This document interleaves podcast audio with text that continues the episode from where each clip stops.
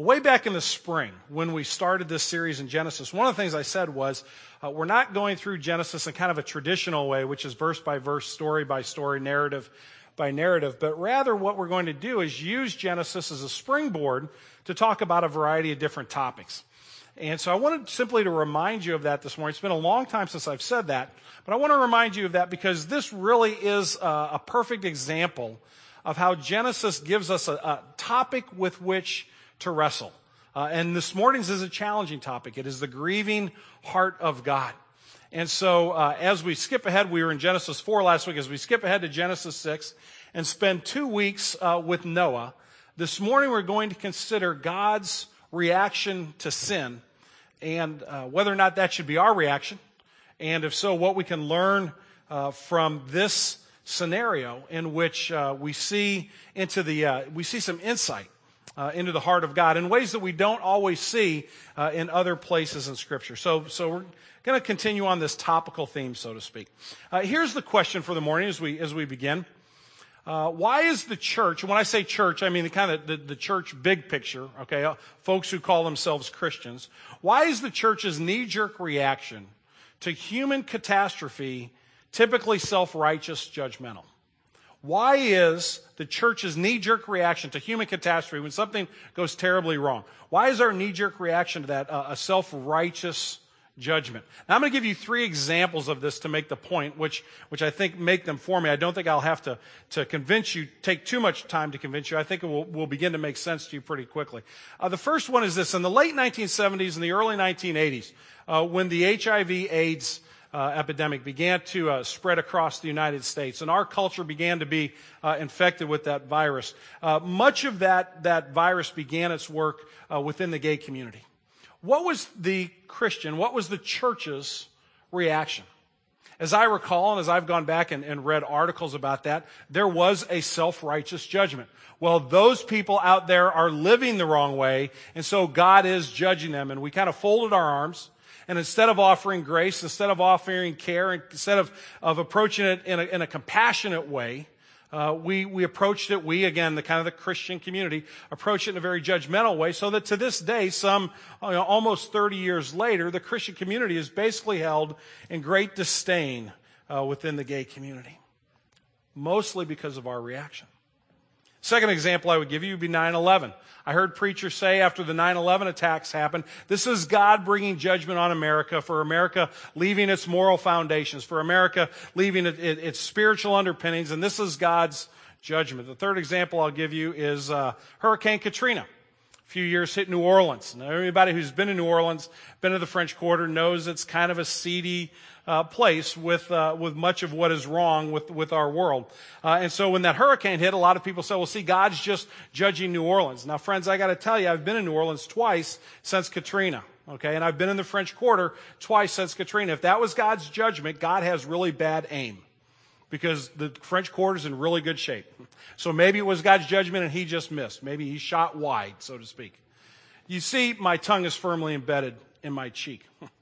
Why is it, though, that people who claim to be disciples of Jesus have such a self righteousness about us that cause us, when we see human catastrophe, not to respond with grace, not to respond with compassion, but to respond with self righteousness? I can't tell you whether or not 9 11 was or wasn't God's partial judgment on America? I have absolutely no idea. Scripture doesn't speak to that. I wouldn't even begin to try to answer that question. I think it's a waste of time. I can begin to tell you what Katrina was all about in the mind of God. Scripture doesn't say it, so I'm not going to spend my time trying to figure that out. It's pointless. My question for us this morning is what Scripture says about the heart of God and whether or not that heart has made its way into my life so that, so that my reaction and your reaction as folks who call ourselves disciples of Jesus are not concerned about so much why something happened, but rather concerned about our own response. That we turn our backs on this, this gleeful smugness, so to speak, and we emotionally engage with the world around us for the cause of the gospel of Jesus Christ. That's what I think we need to see out of Genesis chapter 6 this morning. I'm just going to take this apart in two ways. I'm going to talk about sin and its ramifications, and I'm going to talk about God's response. So let's look at sin. And my point is simply going to be this sin leads to self destruction. Look at verse 5. The Lord saw the wickedness of man was great in the earth, and that every intention of the thoughts of his heart were, was only evil continuously. The last time in Genesis where we saw the words, uh, saw that phrase, the Lord saw or God saw, was way back in chapter 1 during the creation.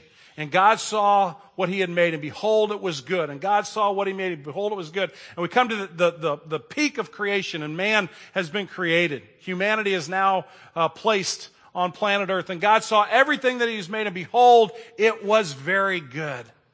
My, how far we've come in just a few short chapters. Now, mankind is not defined as being created in the image of God. Mankind is not identified by the intrinsic goodness that came from our Creator, but mankind is now described as wicked. That is the word that God uses to define where mankind has come. Much of what was being made in God's image has now been lost. And look at the extent, the extent of this wickedness. It is both pervasive and it is also persistent. It says this, that he looked at the wickedness of man, it was great, that every intention of the thoughts of his heart, every intention, man's every thought is, it's pervasive. Every time man turns around, he's thinking the wrong way. He's motivated by the wrong motives. He, he's, he's put into action in the, in the activity of his life for all the wrong reasons. This is pervasive. It's touched every corner of man's thought life. Every intention man has is what? Only evil continually. It's persistent. It happens all of the time. It happens every time. This evil uh, never stops. Uh, one of the uh, Christmas movies that I like to watch. Uh, folks know that, I, that I'm a movie buff that know me and know that I enjoy movies. And I, you learn a lot when, when I think about our culture when you watch movies. But uh, one of the movies I like to watch at Christmas time is called Trapped in Paradise. And it's not one of those uh, movies that, that a lot of folks know about. It certainly isn't anything like It's a Wonderful Life. It's actually kind of a, kind of a different scenario. And if you're, uh, you probably ought to be 16 years old to watch that movie. I always want to give, you know, kind of parameters, good parameters for that. But in Trapped in Paradise, Dana Carvey, who's a comedian, plays uh, plays this character named Alvin Firpo. And Alvin Firpo is part of a little criminal family of three brothers. And Alvin is a kleptomaniac. Alvin steals everything. He wears a huge coat. I mean, he, he kind of walking like a little kid when your mom, you know, dressed you up so you got in the snow and you could hardly move. He has that, that big coat on. And anytime he sees something, he snatches it. Even when he has money in his pocket, he could pay for it, he still is compelled to steal it. And throughout the movie, you know, a character will ask him for something, uh, a really obscure, really odd thing. Somebody needed a, a ski mask at one point in the, in the movie, and he reaches in, he goes, oh, you want a ski mask? And he pulls out three of them. I mean, he just, he can't help himself. He just takes everything. That's a description that God is giving of the pervasiveness of man's wickedness. It's almost as if it can't stop. It can't be controlled. And look at the outcome in verses 12 and 13. And God saw the earth, and behold, it was corrupt. For all flesh had corrupted their way on the earth. The earth is filled with violence through them. God is saying here that, that the end result of rejecting Him is hostility, not just towards God, not just, you know what, God, I don't want to have anything to do with you. I'm going to go my own way and do my own thing, but hostility towards our fellow man and a brutality that comes along with rejecting God. There's a callous harm of others. The earth was filled with violence. When man rejected a relationship with God, he did great harm to himself. Therefore, sin leads to self destruction. Now you say, you know what, Tom? This is a primeval story. I mean, this happened thousands upon thousands of years ago. And, and don't you know that man is improving? Don't you know that humanity is actually getting better? Well, I want to do a little bit of a, of a scriptural history lesson, and then a little bit of a, of a modern history lesson to, uh, to, to push back on that thought process. Just a quick, quick journey through about three years of, of, of history from, from Noah going forward. In the Old Testament, a couple of opinions that were rendered by people who were observing their culture. The prophet Jeremiah says, the heart is deceitful above all things and desperately sick. Who can understand it? Uh, David writes in Psalm 5 There is no truth in their mouth. Their inmost self is destruction. Their throat is an open grave. They flatter with their tongues. David writes again in chapter 14 of the Psalms They have all turned aside. Together they have become corrupt. There is none who does good, not even one. I'm not going to put these passages on the screen, but I did a quick study this week of Jesus' observations about his culture, the people with whom he, he rubbed uh, elbows, so to speak. What was his opinion of mankind now, uh, well after, you know, about, about 600 years after the prophet Jeremiah? Maybe things have gotten better by then. He talked about man as being a corrupt like a tree that is bound to produce corrupt fruit. He talked about man as being evil. You being evil, Jesus says. You evil and adulterous generation. Or again, this wicked generations are quotes that Jesus offered. He made a startling statement that out of the heart proceed murders, adulteries, evil thoughts, things of that kind. When the rich young ruler came to Jesus said, Good teacher, Jesus said, No one is good but God alone. Jesus compared the men of his age, even the, the religious leaders of his country, to wicked servants who tried to kill the owners uh, of the vineyard, tried to kill his son so that they could have, take the vineyard by force. He saw man's unwillingness to respond to grace. You will not come. You have no love of God. You will not receive me. You believe not. The world's works are evil. None of you keeps the law. You shall die in your sins. You are from beneath. Your father is the devil who is a murderer and a liar.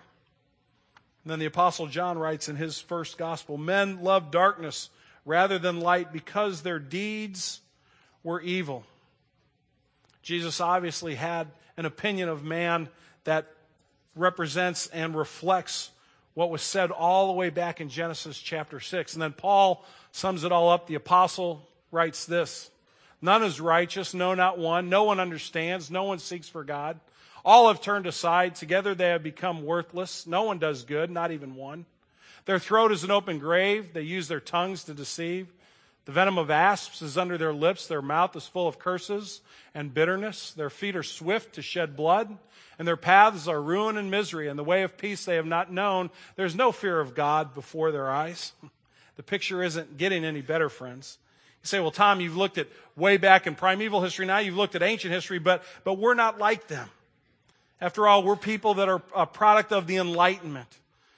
For the last couple hundred years, we, recent history, We've learned the lessons of the Enlightenment that, that man's reason is supreme and that we can, with enough education, with enough goodwill, we really can figure it out because we really are basically good inside and we really are wise enough to solve these problems on our own apart from God. Let me simply remind you where the Enlightenment has taken this world. Two world wars, the almost annihilation of six million Jews in Europe and 20 million Russians mass genocide, mass murders, unchecked corporate greed that is destroying the financial fabric of our culture, destroying life in the womb by the millions. The Enlightenment has brought us names and images such as Columbine, 9 11, the Virginia Tech shooting, suicide bombers, and yes, even in our own backyard of sleepy little Kirkwood, the City Hall shootings of a year and a half ago.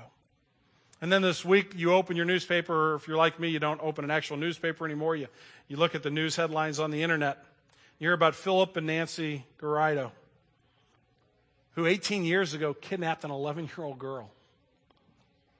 Jaycee Dugard kept her in absolute confinement for 18 years, fathered two children through her. Friends, I don't even want to talk about this. I don't even talk about how sick this is. And this goes on all the time in our culture. And you want to tell me that the Enlightenment has made this a better place to live? You want to suggest that mankind with enough education and enough do good mentality could figure it all out and can make the planet a better place to live? I'm sorry. But only the galactically naive would argue that man is intrinsically good and suggest that the Bible's picture of humanity is inaccurate. Friends, this world is a mess. It has been and it continues to be to this day. And sin leads to our own self destruction. What is God's response? The Creator. You know, we sang, This is my Father's world, all that He shines through all that's fair. How does God respond to this ugliness in which we persist because we reject Him? Well, I want to start in verse 6 with a very rare look into the heart of God.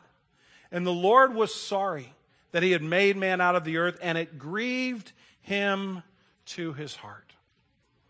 I've been wrestling all week with this, this language, grieved Him to his heart because I wanted to be able to come to you this morning with a very good and healthy explanation. And, I, and I'm here to tell you that I, that I can't do it justice. Uh, every commentator I read this week on this passage basically kind of gets to those through three or four words and kind of does a right turn, a left turn, and then goes back down the road. Uh, they tend to avoid even commenting on this particular phrase. So I, I'm not sure that I'll be able to do it justice or be able to explain it to you, but I'm going to suggest that you simply take it for face value. Take it for what it says in light or in the context of all, but I'm going to suggest that you simply take it for face value. Take it for what it says in light or in the context of all of Scripture. God doesn't grieve as you grieve or as I grieve. Think about the moments of grief in your life. Think about those moments when, when the tears come, when the heartache happens. What's going on in our lives? Well, it seems to me that we have some unanswered questions. Why did that have to happen the way it happened? Uh, one of the things that, that uh, Doug mentioned last week in talking about signing up for community groups, he said, you know, you're going to have struggles in your life. You're going to have challenge in your life. You're going to have some crisis and disaster, and you don't get to pick when that comes. Uh, that, that stood out to me when he said that. And that's typically grieving. I, I didn't get to pick the, the moment of, that this would happen. I wouldn't have set it up this way. Why did it have to happen this way? Or we have regrets. If only I had done this instead of that, maybe it wouldn't have worked out the way it did. Or perhaps we have fears. Something happens to someone that we love and that is close to us, and we grieve not only for them, but we begin to feel vulnerable on ourselves and say, could that happen to me as well? God doesn't grieve in any of those ways. Because God is not restricted by time or by space or by circumstance. God is above all of that. And still in his lordship, in his sovereignty, and understanding the beginning from the end and knowing everything that was going to happen in between, when God looked at the mess man had made of this earth, it grieved him to his heart. Which says to me that God's grief is much more profound than mine. My grief is limited to my circumstances. I can feel sorry for you. I, I can grieve to a certain extent uh, alongside with you. Uh, Liz Hobbs' father passed away last week. A lot of you know Alan Liz Hobbs in our congregation, and, and several of us went to the funeral yesterday, and I grieved for them. But then I, I kind of went on with the rest of my day, and, and as time goes by, their grieving will subside, and they'll get back to a little bit more of a normal life. I'm not downplaying it. I'm just saying that, that, it, that it's limited in scope. God's isn't. God sees it all. The sin that was on the planet several thousand years ago is still the sin that's on the planet today. And God looks into every heart and to every human emotion and to every one of our, our lives and every life of everybody that's ever walked on the planet. And He has to carry that burden of grief with Him. Not in a human form, not in a human fashion. It does not in any way suppress His sovereignty. But in some mysterious way, which I cannot explain to you, the heart of God is grieved Perhaps, perhaps the best way to explain it, although even this explanation doesn't do it justice, maybe it's like a parent with a wayward child who can't force a change of heart, but simply sits in a profound sorrow. You know, you, a lot of you guys brought your kids to church this morning. If your mom and dad brought you to church this morning, I'm going to tell you why they brought you to church. Because they love you and they want you to know Jesus, but they can't force that on you. They can't make you love Jesus. You're the only one that can decide and understand that for yourself. But they bring you to places like this and to Sunday school, other Sundays, because they want you to know that message. They want you to know that God loves you. But at the end, you have to ultimately make that decision. And if you decide not to love Jesus, your parents will still love you. They will always accept you. You will always belong to them, but it will break their heart. It will cause them grief because they want only the best for you. Again, I, that doesn't do it justice because it puts human limitations on it, but in some profound way, the heart of God is filled with sorrow and pain over man's evil. But God's response doesn't stop there, it also goes to judgment. Look at verse 7 and then verse 13. The Lord said, I will blot out man whom I have created from the face of the earth, man and animals and creeping things and birds of the heavens, for I'm sorry that I have made them. And then later on, when God's having a conversation with Noah, God says, I have determined to make an end to all flesh. God's righteous judgment against man's rebellion. God is heartbroken over sin, but he is also righteously indignant against it. It is an offense to God. And somehow he can hold both of those emotions perfectly in his sovereign hands. He can weep, in a sense, over the sin of man, and yet he can say, it will not win the day. There will be a judgment. There will be accountability for man's actions and attitudes. Man's wickedness knows no boundaries. He is destroying himself. I'm going to put an end to this mayhem. I hear no joy in the voice of God. Some people say, you know, God, God, you know, He, he takes delight uh, when one of the when somebody who's bad, He gets to get them, and gosh, this has got to make him feel good. No, not at all. There's no delight in God's voice. There's no joy in this, but there is a resoluteness that He will not allow sin to stand. So there is a judgment that must be rendered, but it doesn't stop with judgment. And see, that's my problem with us. That's my problem with me. That's my problem with kind of the church in general is that we get to that judgment place and we kind of stop there. And we say, yeah, see, didn't they deserve it? It doesn't stop there. Look at verses 8 and 9. But Noah found favor in the eyes of the Lord. These are the generations of Noah. Noah was a righteous man, blameless in his generation. Noah walked with God. That, that little two words, but Noah. There's still one guy that believes. There's still one person that is a person of faith. There's still one person that says, I know that God is a creator. I know that he loves me. I know that he's, that he is going to care for me and I'm going to put my trust in him. I'm not going to reject him. I'm not going to, to have every part of my heart be wicked and evil. I'm going to, I'm going to love God. I'm going to follow him because I know that he loves me. And notice how Noah is described in this passage. He was a righteous man and blameless in his generation. Here's what you need to understand about this in the Hebrew. When you see the word righteous used to describe a person in the Old Testament, it's talking about their vertical relationship with God. Okay? What it's saying is that Noah had faith in God. You can go and read about it in Hebrews chapter 11 if you'd like to. But it means that, that Noah trusted in God. He, he believed in him. He had faith. Righteous isn't talking about Noah's actions there. It's talking about his heart attitude. But then it goes on to say that he was a blameless person in his generation. Blameless is horizontal. Blameless means he loved his neighbor as himself.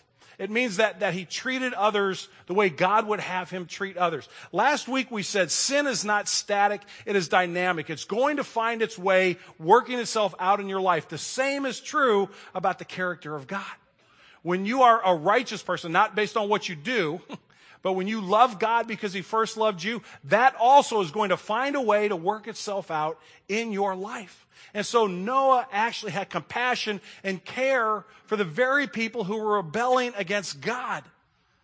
And that's the difference between me and Noah. And I'm afraid that's the difference between Noah and a great number in the church of Jesus Christ today. 2 Peter 2 5 is a fairly obscure verse. I encourage you to go and look at it. 2 Peter 2 5 is talking about Noah.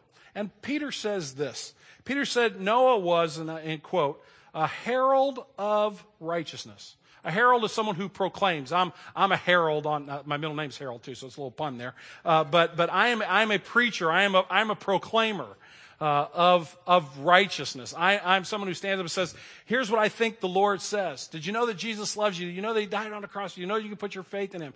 Are you growing in your faith? Are you, are you, are you growing in your knowledge and love for Jesus? That, that's someone who's proclaiming.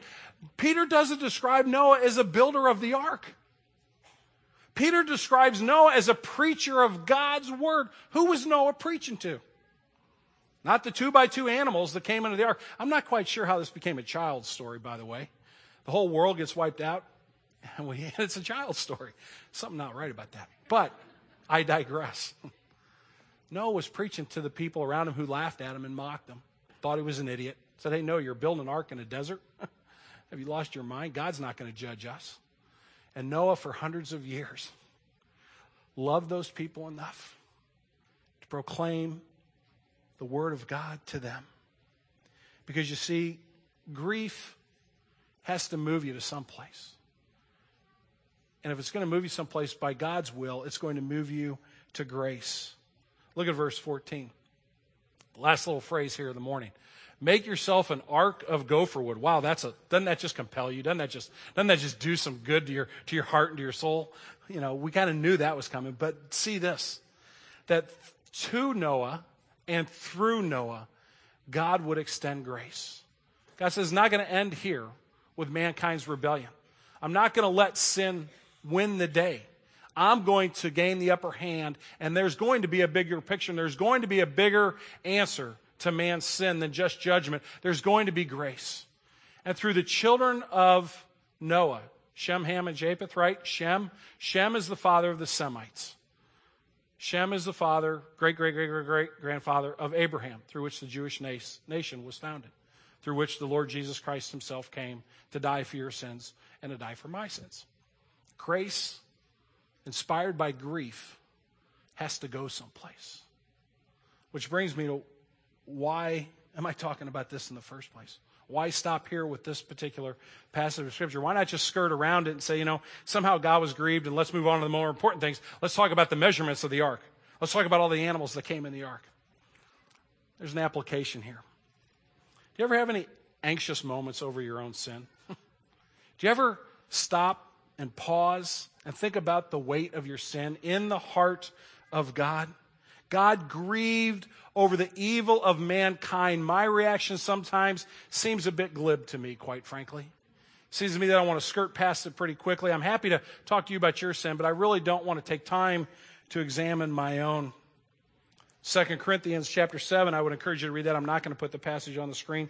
Paul has written to the Corinthians and he's really fussed at them. He's really gotten on them. Uh, they've messed up and they've messed up pretty big. And in the, in the last letter, he was kind of giving them a little bit of this.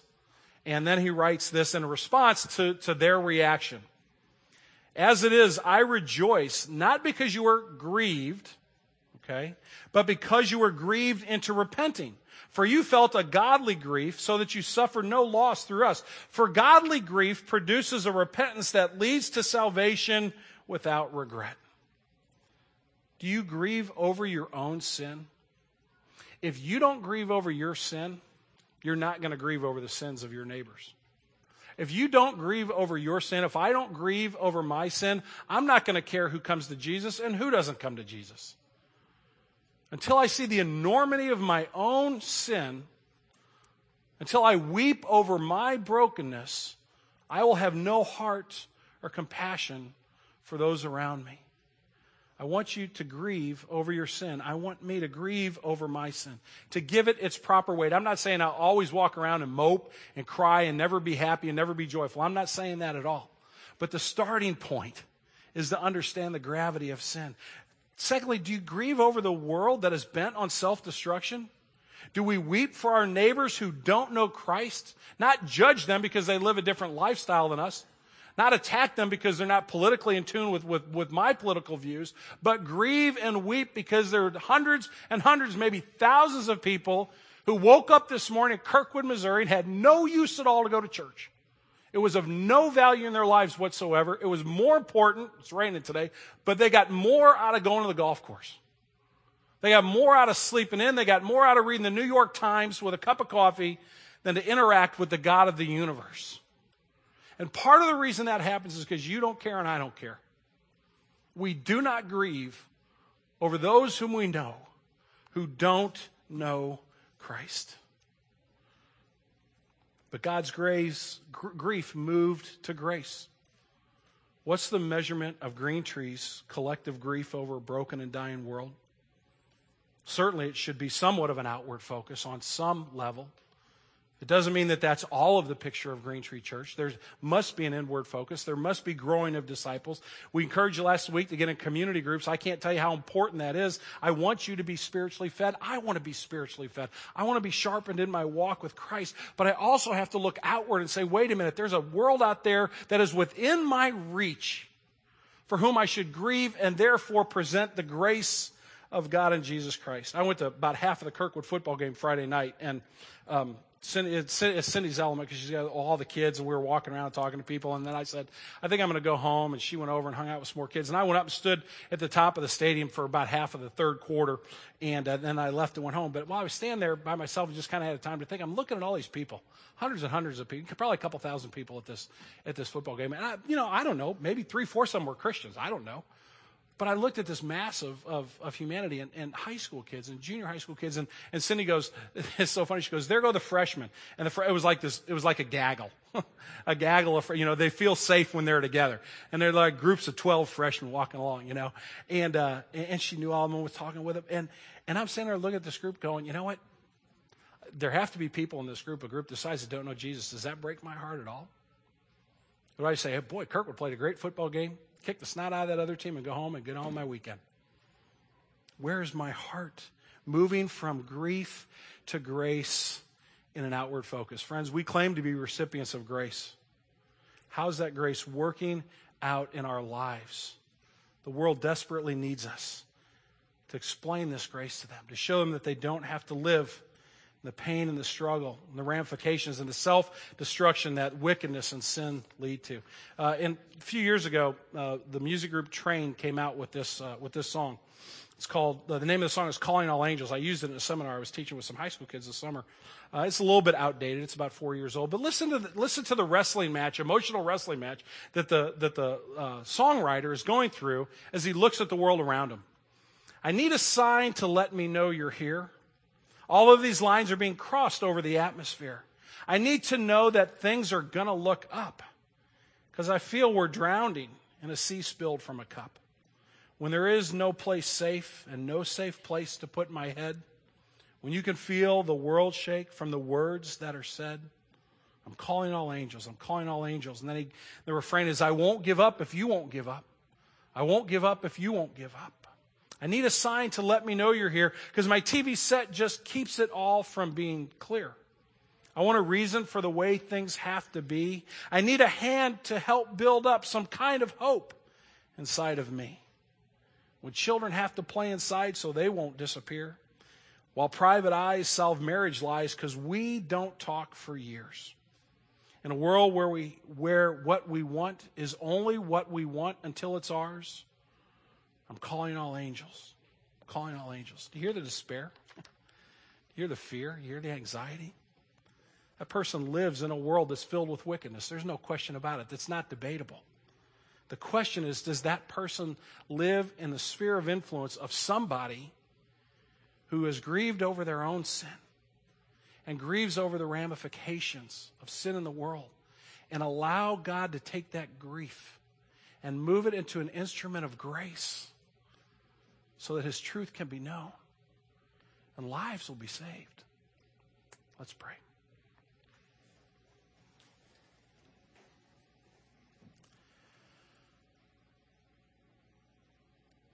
Father, I should just stand in front of a mirror and preach this sermon. I don't like grief. I don't like to be around it. I suppress it in my own life. I want to be happy. I want to be joyful want to ignore the pain in this world. But Father, you, you looked the ramifications of sin in this world in Noah's day just as you do today. And it says that it grieved you to your heart, to the core of your being. God, I don't understand that. I don't know the extent to which you grieved, but that is a profound statement. And it says to me that that it ought to have the same impact in my life. My sin, sin of this world, ought to cause me to grieve. But Father, then you found Noah. And as we'll see next week, you saved him. But it was for a greater purpose, not just for Noah and his family, it was for the spiritual family of Green Tree this morning. And that grace is sufficient for every person that woke up around here this morning said, There's no point in going to church. Father, teach us to grieve in the, in the, in the right sense of the word, that we may be people of grace, that have compassion